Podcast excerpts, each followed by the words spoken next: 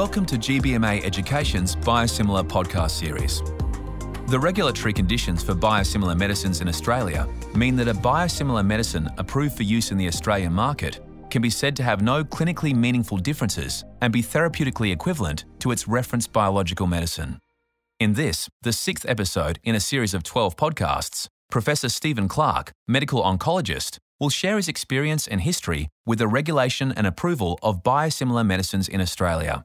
Welcome, Professor Clarke, and thank you for participating in GBMA Education's Biosimilar podcast. Professor, how did you first find out about biosimilar medicines? So I became aware of biosimilars when I was a member of the TGA um, Committee for Prescription Medicine, and then I was also um, chairman of the pharmaceutical subcommittee of the TGA. And there were great concerns uh, when I was in those positions that there would be issues with biosimilars, whether the production would be the same, whether the quality of medicine would be the same, whether the chromatography of the medicines would be the same, and whether the pharmacology would be the same. And through that process, we, beca- we undertook evaluation of the processes of making biosimilars to ensure that they were, in fact, the same medicines as the originator products. What is the assessment process for biosimilar medicine registration in Australia? A biosimilar biologic drug is an agent that has the same effect against those proteins. In some circumstances with cancer drugs, we have obvious demonstration of effects such as a reduction in white cell, loss of hair, production of diarrhea. That tends not to happen with the biologic biosimilars. So we have to rely on the fact that the process of manufacture, that the process of development of the drug is, uh, and the structure of the drug under some form of evaluation, whether that be chromatography or antibodies, looks the same as the originator product. Why do biosimilar medicines undergo a different assessment process? A biosimilar medication coming to market in Australia will have to undergo a rigorous process of assessment of the manufacture process, and the TGA uses a whole range of experts to, to evaluate the manufacture process of the company. We have to ensure that the purity of the product is as per the originator product, and this is done through a whole range of um, machine evaluation, including things called chromatography, where they look at the structure of the drug. And then there will be a concept of assessment of the clinical utility and pharmacology of the drug to ensure that it is close as possible to the originator product. How broadly do you use biosimilar medicines? Biosimilar medicines in oncology are, are widely used. Um, in various circumstances, particularly monoclonal antibodies, the biosimilars have become particularly useful. They will become increasingly useful, I think, because we will find that some uses that where drugs may be used weren't cost effective previously. Now that the biosimilars are available, we may be able to revisit some of those circumstances and actually enhance the use of, of monoclonal antibodies in particular. Have you noticed any differences in outcomes between the biosimilar and the reference product? I haven't seen any differences between an originator product and a biosimilar, although I still think my exposure is not hasn't been exhaustive.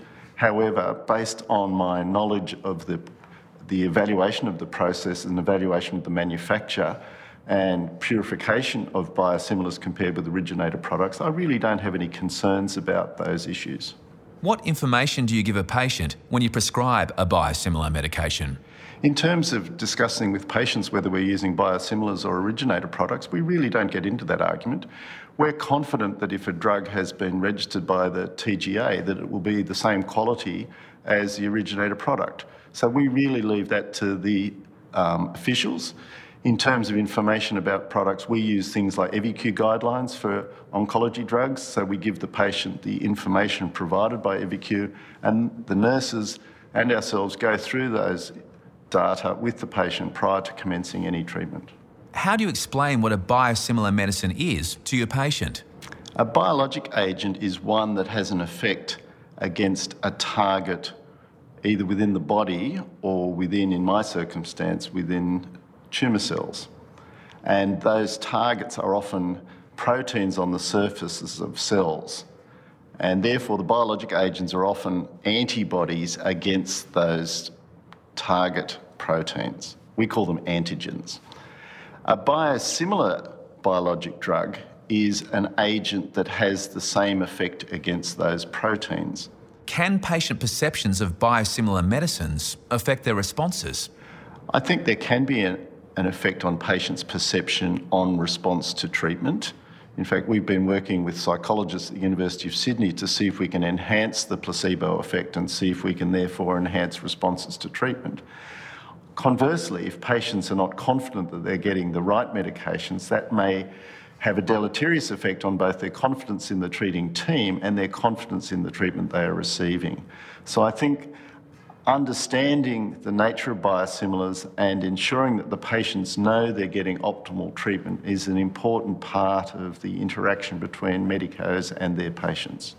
Does the A flag status of a biosimilar have an impact on your decision to choose a biosimilar product?